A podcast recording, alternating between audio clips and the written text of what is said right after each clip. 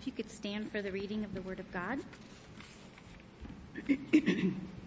Today we will be reading Mark 8:22 through 30 on page 492 in the Blue Book Bible that's on the back of each chair. If you don't have a Bible at home, please feel free to take one of these home with you. Hear the word of the Lord.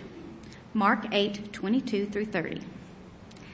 And they came to Bethsaida, and some people brought to him a blind man, and he begged him to touch him.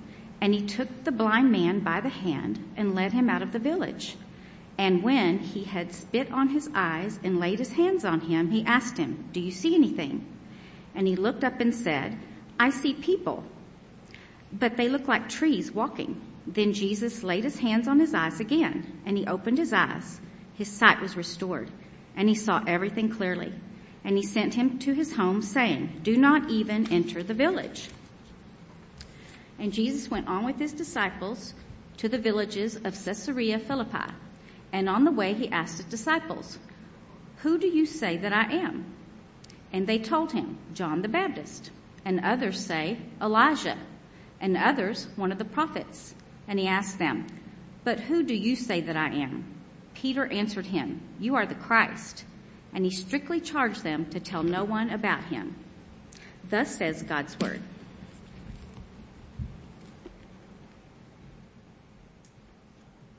Let's pray together over what we've heard. Father, thank you for your word. Thank you for all that the scriptures themselves tell us about your word, that it's living and active, sharper than any two-edged sword. God, that it divides the, the joints and the marrow, the soul and the spirit. It's a discerner of the thoughts and the intents of men and women. God, we thank you that your word is true, that it stands forever. The grass withers and the flowers fade. The scriptures tell us, but the word of our Lord stands forever. And so Lord, let the word of God this morning read us and read our condition, diagnose us, let it find out our own blindness, God, that we might be healed, that we might stay with you until we see everything clearly, Lord, until revelation comes about what is real and who you really are and, and who we really are. So God, I ask for that. Lord, that will not happen without the intervention of your Spirit. And so God, we ask now that the Holy Spirit would come and, and open our eyes to see wonderful things in your word. We ask that you would uh, cause our hearts not to be hardened against things that we hear. And God, we pray particularly for myself that, Lord, I would be a faithful witness to what your word has said, to what you have said through your word, and God, that, that people would be just edified and, and blessed and and matured through what your word tells us. So I thank you for all of this in Jesus name. Amen. You can be seated. It's very good to see you here this morning. Um, want to remind you just real quickly that we are uh, starting in a couple of weeks our our uh, classes for those of you that have been here maybe for a while and are ready to uh, become members. We call members here covenant partners. And if that is something that you're interested in, we have uh, a, we have it set up on our app, our Church Center app for you to sign up. And you may think, well, that's great, but I don't have the Church Center app. Daryl will wave your hand. Um, if you need any help after service, Daryl will be in the foyer to show you how to get signed up. We hope many of you will consider that. Um, we take membership very seriously here. Um, so let's get into the Word. Um, in this passage, we have an amazing vision, an amazing portrayal of Christ opening blinded eyes. And when I read the text, it reminded me in Luke 4 how Christ stood in the synagogue at Nazareth, his hometown, and he reads from Isaiah's prophecy of the Messiah, how the Messiah would come and how, what his ministry would look like. And he, he read these words from the scroll of Isaiah. He said, the Spirit of the Lord is upon me because he has anointed me to proclaim good news to the poor. He sent me to proclaim liberty to the captives and recovery of sight to the blind and to set at liberty those who are oppressed, to proclaim the year of the Lord's favor. And most amazingly of all, all in th- when Jesus reads that passage, he looks at all of those assembled in the synagogue and he, and he assures them that this promise has been fulfilled in his arrival right there in, the, in their midst. However, there's something really interesting about that passage in Isaiah. It's found in Isaiah 61. And the part of the promise that the Messiah will bring recovery of sight to the blind is not found in Isaiah's prophecy in Isaiah 61. Instead, Isaiah only references the releasing of prisoners from dungeons and bringing them out from darkness to light. If that, if that's the case, why would Jesus add this part about the recovery of the sight of the blind? Well, the reason is, is because both Isaiah and Jesus are saying essentially the same thing. You see, the prison of sin from which Jesus came to set you and I free is the darkest of all captivities. The darkness of that prison is so extensive that from its depths we cannot see life for how it really is. We can't see life for how God designed it to be.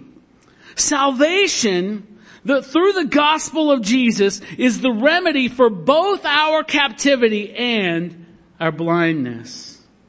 It's why in one of our most cherished hymns in the church, John Newton wrote these words, I once was blind, but now I see. And though we've seen many miracles performed by Jesus since we started our line by line study through Mark. Uh, we've, we've seen him do all kinds of things. Our text today records the very first specific time that we see Jesus healing a blind man, restoring the sight of a blind person. And this healing is loaded with relevant imagery for all of us, all of us who are followers of Christ. And so today, the, the truth, the central truth that we're looking for is how does Jesus open blinded eyes? What does it mean to have blinded eyes? And I, I, pray that as we hear this, as we consider this, as we look into it, that our, our, our cry will rise up from the depth of our being. May God open our eyes. The disciples had been with Jesus in the last few passages that we've looked at. He's been with, they've been with Jesus in Gentile regions around Israel. And while there, he cast out a, a, a demon out of a little girl from a Gentile woman's daughter. He healed a, a, man who was mute and deaf. He had fed 4,000 people with only seven loaves of bread and a few small fish. Yet following all of these miracles, and even in spite of him, he still had to confront this persistent disbelieving in it in the twelve, and the willful unbelief of the Jews. So on the voyage to Bethsaida, where our our uh, our passage takes place today, where they have been traveling, uh, when once they get there, you know, the, the, our story takes place. But while they're traveling there, Jesus had rebuked his disciples for their weak believing and he reminded them of all the things that they had seen and experienced and all of those things which should have fortified their faith. And he says to them in this rebuke, he says, do you not yet perceive? Do you not yet understand? Are your hearts hardened? Having eyes, do you not see? Having ears, do you not hear? So he charges them with a degree of spiritual blindness. They had absolutely missed the meaning of his words, of his works. They had just blown right over them. So in God's providence, as they make port in Bethsaida, some people who had most likely seen or heard the reports of his healing power, they bring their blind friend and they beg him, they beg Jesus just to touch him. Now obviously they're hoping for the result that was so frequently reported that this man would be healed, that he would be made well. Now, the first thing I want you to notice from this text is that Mark doesn't tell us that the man came of his own accord. Unlike the story of blind Bartimaeus that you might be familiar with, he heard that Jesus was passing by as he was sitting begging. And, and, and when blind Bartimaeus heard that Jesus was passing by, he shouted out, son of David, have mercy on me. Not this guy. Completely different kind of guy. A different, different kind of relation. The faith for the recovery of his sight was not primarily his own, but it belonged to his friends. Now, is that important? You bet it is. Why? Because all of us, everyone in this room who is a believer in Jesus, has friends. We have family who are absolutely blind in sin. Amen? And they cannot see the grace that we have found in the Savior. No matter how much we talk to them about it, no matter how much, how much we want them to see it, they can't see it. They're blind. And we fear that they will never rise up on their own, never come to Christ and ask Him to open their eyes. And therefore, therefore, we have to be diligent to take them to Christ by our prayers, by our love, by our faithful witness. See, this man would be the recipient of an unsought miracle. He wasn't looking for this. But he would have remained in darkness without friends who loved him enough to bring him to Christ. Who, the Christ that this man had no eyes to see. He could look as hard as he wanted. He could never see Jesus. And the friends had to be willing to ask Jesus for what the man was unwilling to seek.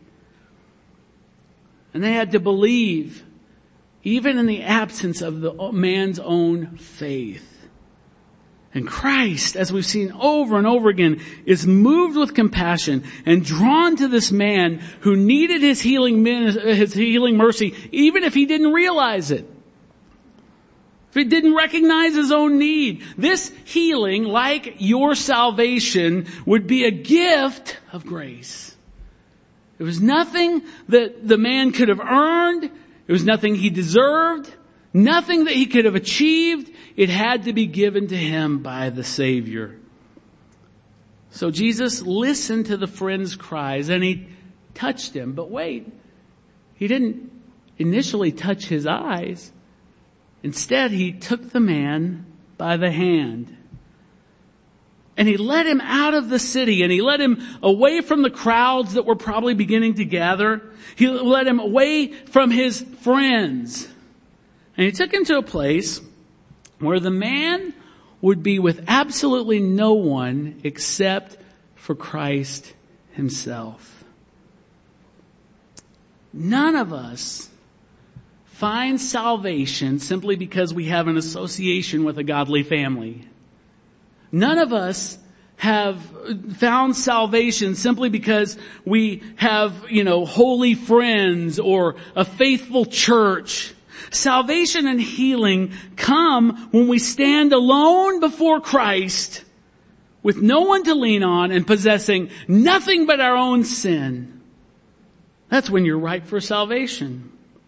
So this would not only be an unsought miracle, but it would be an individual miracle. Jesus had determined to rescue this man completely apart from his Jewishness, completely apart from any righteous works that he may have done previously, and completely apart from his circle of believing friends. In Jesus' parable of the lost sheep in Luke 15, he's the shepherd who will leave the 99 sheep who, ne- who never left their home pastures and he'll go off looking for the one, the one that wandered off and retrieve them from danger.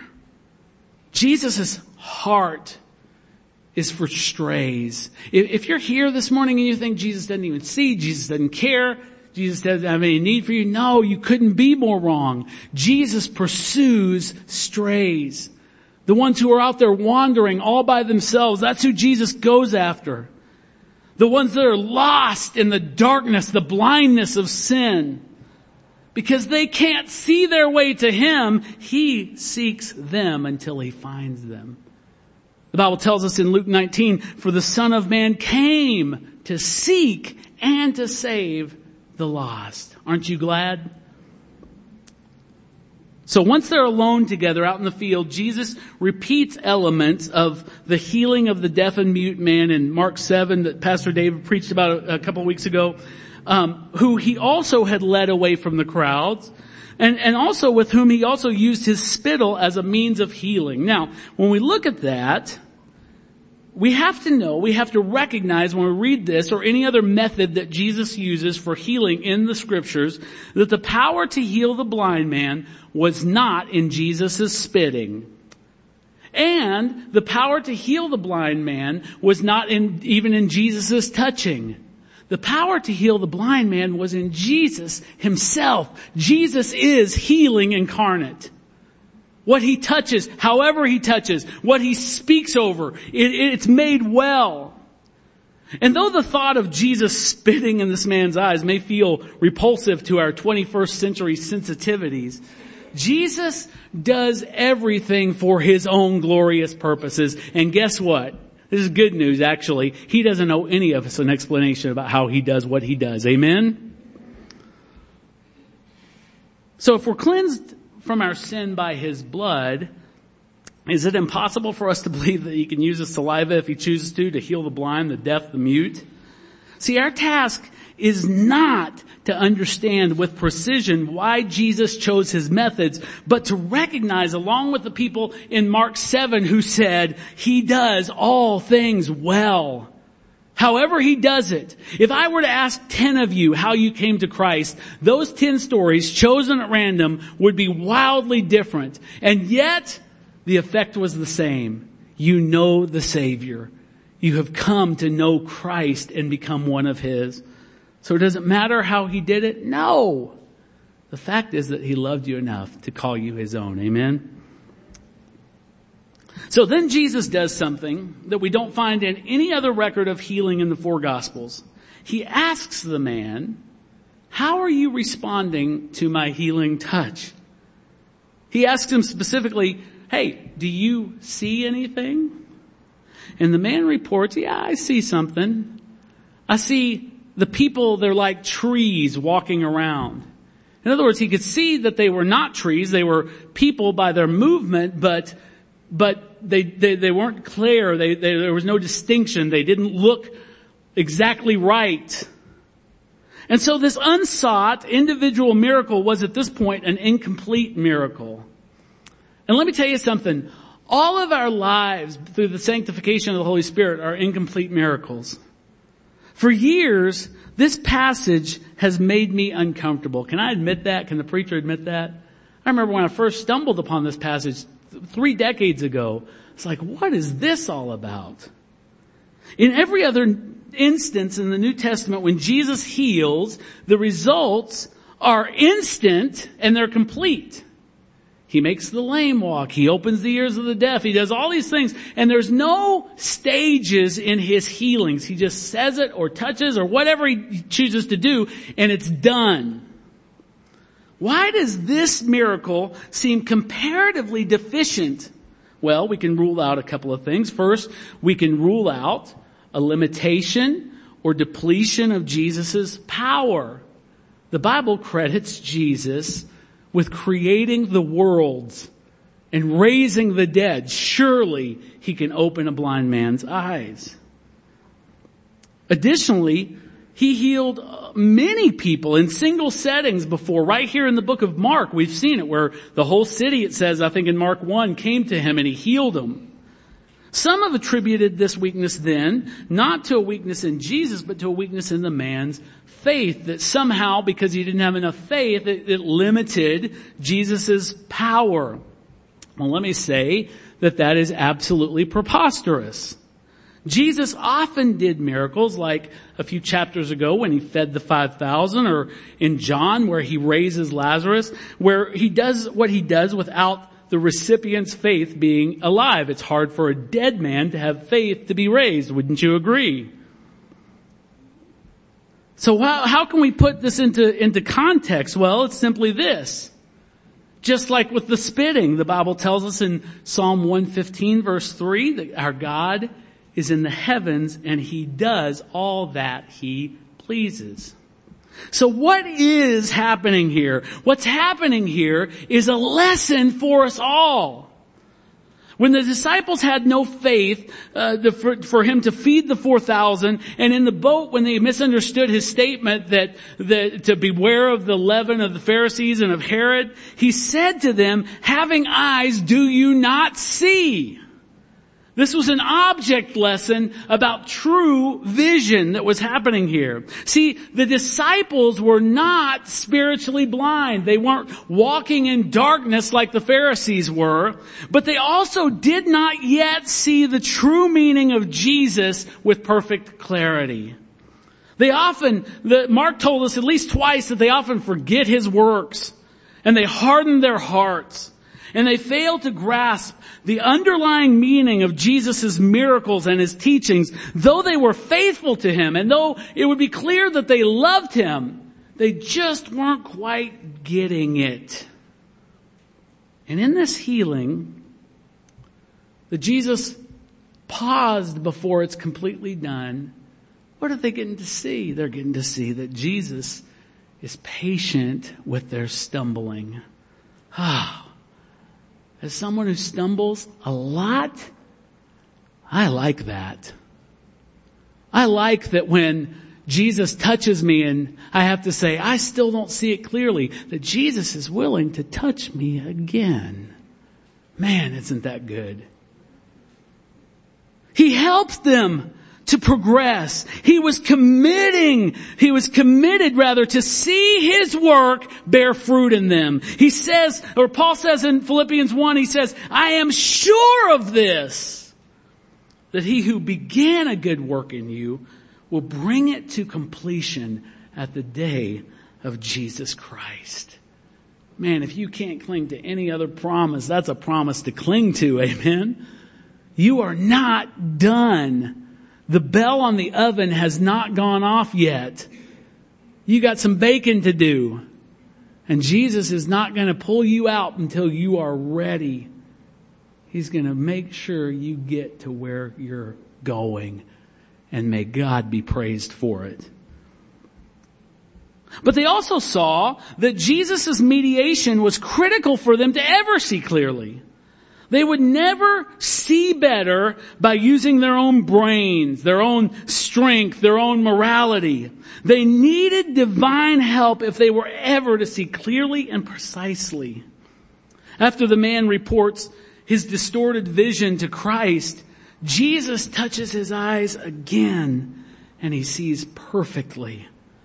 And this shows the moment when the unsought, individual, incomplete miracle becomes an accomplished miracle.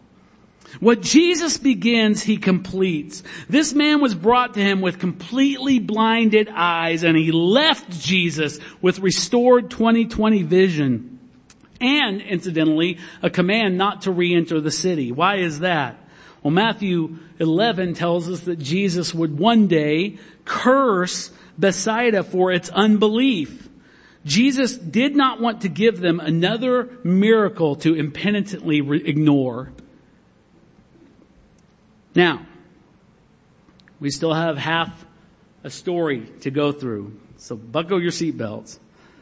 This healing is situated after the record of the disbelief of the disciples in the boat, and it served as a corrective to that disbelief. So what follows this miracle is incredible because it demonstrates clearly that Christ was committing, committed to opening the eyes of the disciples and he did. What he'd done physically with the man, he would do spiritually for his disciples. All of them had traveled due north to the villages of Caesarea Philippi. And there, Jesus begins a purposeful interrogation of the twelve. First, there is a question posed. Who do people say that I am? Now because of Jesus' notoriety, rumors had been circling about his true identity. And so Jesus is asking his disciples, says, hey, what, what have you been hearing in the crowds? What are they saying about me? How are they putting the things that they're seeing and hearing into context? And the disciples report to, them, to him that some, like King Herod and his court, think that he is a resurrected John the Baptist. And others think that he is Elijah, who the Jews believed would return before the Messiah, fulfilling Malachi's prophecy. And still others felt like he was a resurrected prophet, like Jeremiah or Daniel. And the people, what I want you to see about this is the people, though clearly wrong, they were not insulting Christ by assuming these things. All of these men that they mentioned, John the Baptist, Elijah, one of the prophets, were, were people who were held in high regard by the Jewish populace. It would be the delight of their hearts for another John the Baptist, another, another Elijah to show up on the scene. Being a prophet in Israel was a big deal. And they thought when they when they when they uh, uh, applied those identities to him, they thought, well, we're we're honoring him by doing this. But see, they missed all of them. Missed the reality. See, Jesus wasn't a forerunner to the Messiah like Elijah or John. Jesus was the Messiah. He was the long awaited Christ, the Son of God, the Son of Man. And they, the, the, the populace, the people, the crowds, the mob could not see that. Why? Because they were blind. They were spiritually in darkness. Even their concept of what Messiah would be was guided more by political and military aspirations instead of spiritual truth. And I want you to know before we kind of roll our eyes at those people, how could they have missed it so much? Let me tell you this, every time, every culture has a view of Jesus that they embrace instead of the truth. Ouch. Every one of us does that. Every, every culture, every generation. Right now we have a lot of people that like to talk about the peace-loving, hippie, social justice Jesus. He loves and accepts everyone, but he's never gonna judge anyone. Then there's another side of the spectrum, the Republican moral majority flag waving Jesus, who came not to call sinners to repentance, but to win the culture war. Our eyes are yet blind to the truth of who he is. See, Jesus does not come to join in our agenda. Jesus comes to reign and crush all other agendas. That's who he is. He shifts, Jesus shifts this line of questioning from the pulse of the culture to the, the convictions of his very own followers. And he says, hey, okay, so John the Baptist, Elijah, Jeremiah, but who do you say that I am? Now let me just pause here to say that there is no question that is more important than that. There is no question that is more universal than that. We will all have to answer that question. And those of you who are resisting answering that question have already answered it. The way we answer that question determines whether we are true believers, true disciples, true followers or not? And at this question, something happens. Unseen lightning strikes. Peter's eyes begin to light up as he just boldly responds, you are the Christ. Matthew actually gives Peter's fuller answer. He says in Matthew 16, 16, Simon Peter replied, you are the Christ, the son of the living God. Christ is just the Greek form of the word Messiah. He's saying, you are the promised one. And more than that, you are divine. You are God. Peter doesn't mistake him for some dead prophet or past hero. He is the long awaited Christ. He is the Messiah. And we have to turn again to Matthew's gospel to see Jesus' immediate response to this faith-filled declaration by Peter because Mark leaves this out, but Matthew tells us in verse 17, he says, and Jesus answered him, blessed are you, Simon Bar-Jonah. That just means Simon, son of John. Blessed are you, Simon Barjona, for flesh and blood has not revealed this to you, but my Father who's in heaven. What is he saying there? St. Peter, here's the blessing. Your eyes are open. You see now with greater clarity. You see what you did not see before. He's, he's posed these questions to demonstrate that God has opened Peter's eyes as well as the rest of the disciples, except Judas, of course. The questions were designed to show that a revelation had been given. Jesus is saying Peter didn't come to this knowledge on his own. It was given to him from above. Jesus says Peter is blessed by the virtue of the fact that the Father has chosen to reveal these truths to him. It is no small thing to have our eyes opened and our minds enlightened by God's grace. What we understand, if we understand anything at all, the content of what we understand is a gift. It's a gift. It means that God pulled us aside, away from the noise and the crowd, and He's opened our eyes. But do we regard it as such? How often, if we were really honest, how often do we thank the Lord for what He shows us in the pages of the Bible, for what He shows us in the hearing of a sermon? How aware are we that we are utterly dependent on God for the smallest shred of insight that we have into heavenly things? How often do we ask boldly that more insight be given? So to close, I'd like to make four points of application from the two halves of this text. And I pray that you will not just be thinking about what's for lunch, but that you would hear these applications and say, what does this mean? What does this mean and where I'm at with Christ right now?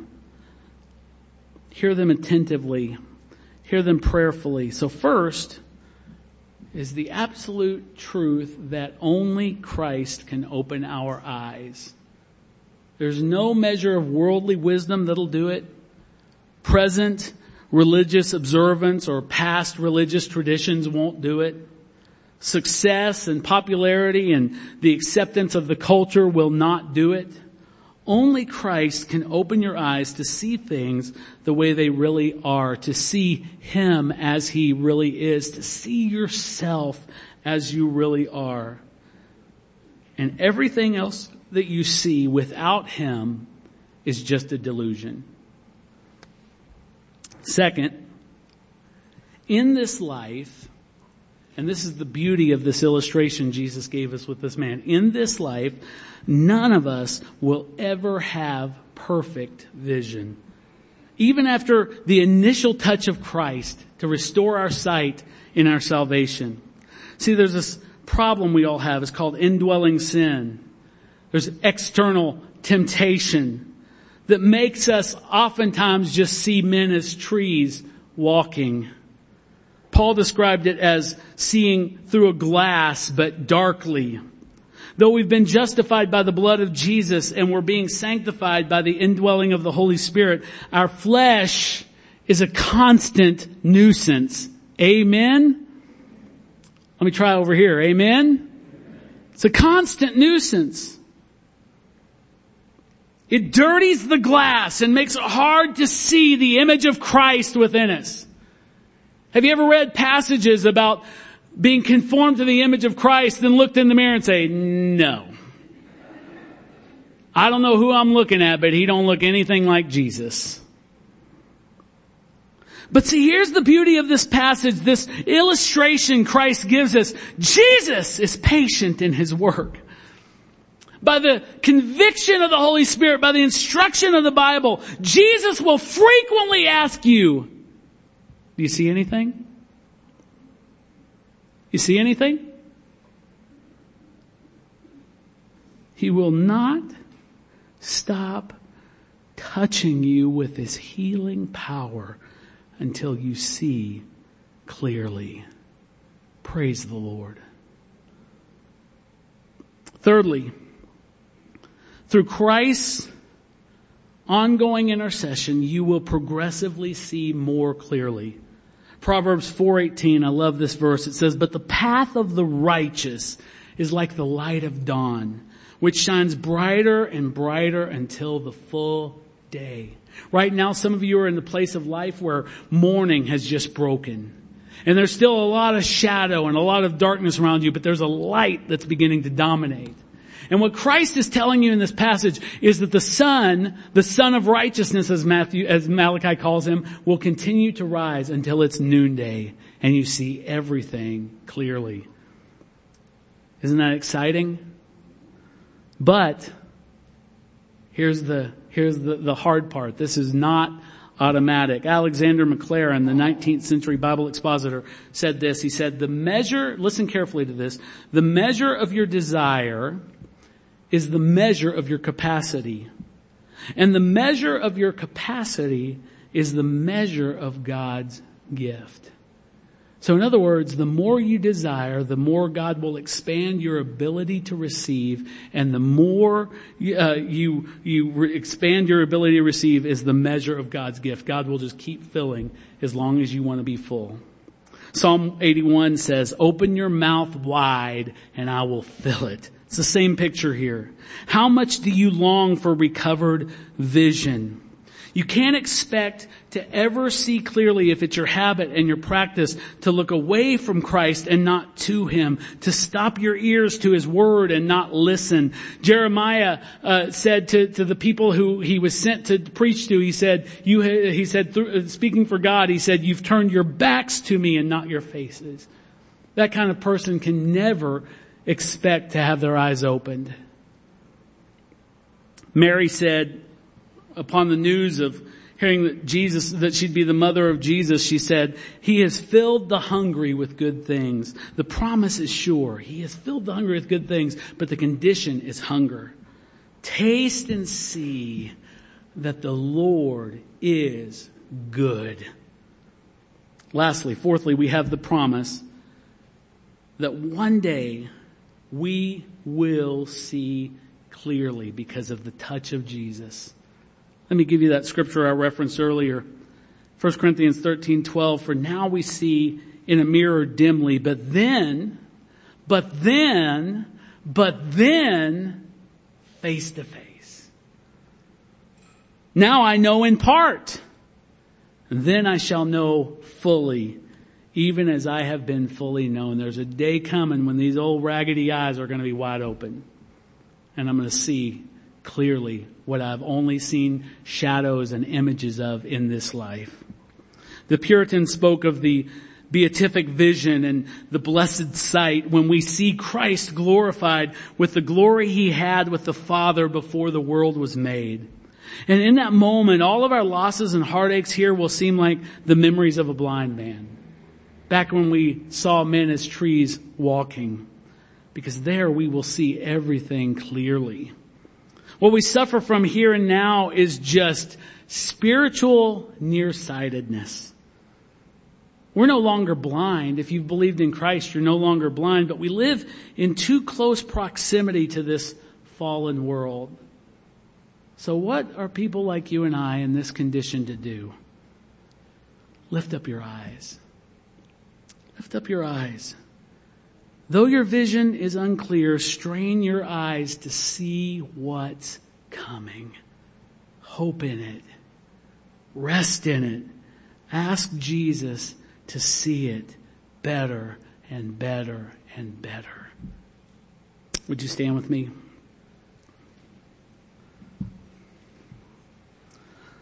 Lord Jesus, we want to see better. We want to see more clearly, God. We want to know the height, the depth, the width, the length of the love of Christ.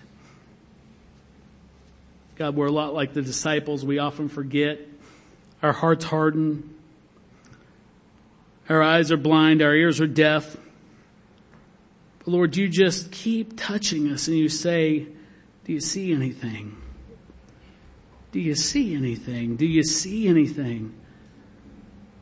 Lord, I thank you for the progressive improvement in our vision that comes through the indwelling of your Holy Spirit, that comes through the examination of your word.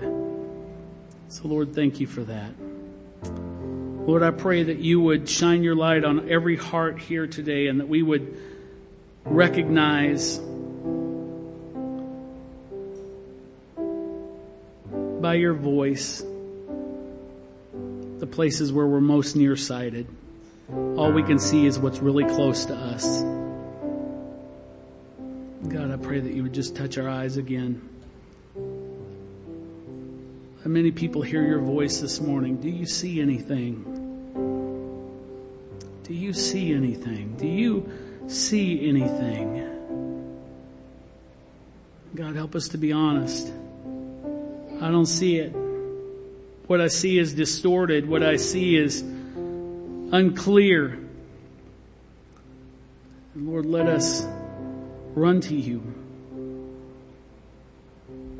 Feel the grace of you placing your hand on our spiritual eyes so that we might see. In Jesus' name, amen. As I'd like to ask our communion workers to come and prepare while we sing this song of praise in response to this message.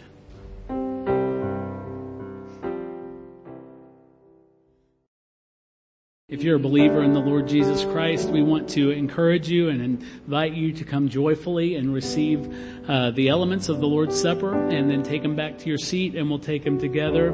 Um, we always like to uh, remind you this is an ordinance, a sacrament for just believers in the Lord Jesus. If you are not confident of your relationship with Christ, then just refrain from partaking this morning and please give us the joy of talking to you and letting you uh, understand what this, what this life is all about. And then, uh, but for the rest of you, those of you that, that are, are, believers in Christ, we want to invite you to come and receive the elements and then uh, take them back to your seat and we'll take them together in a moment.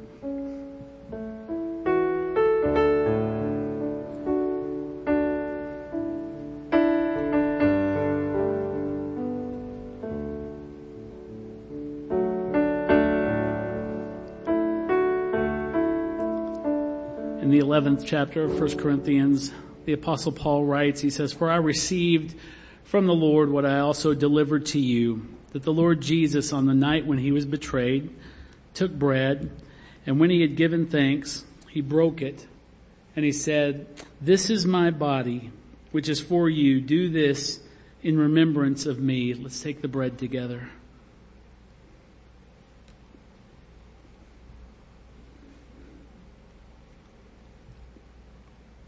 In the same way also, he took the cup after supper, saying, this cup is the new covenant in my blood. Do this as often as you drink it in remembrance of me. For as often as you eat this bread and drink this cup, you proclaim the Lord's death until he comes. Let's take the cup together.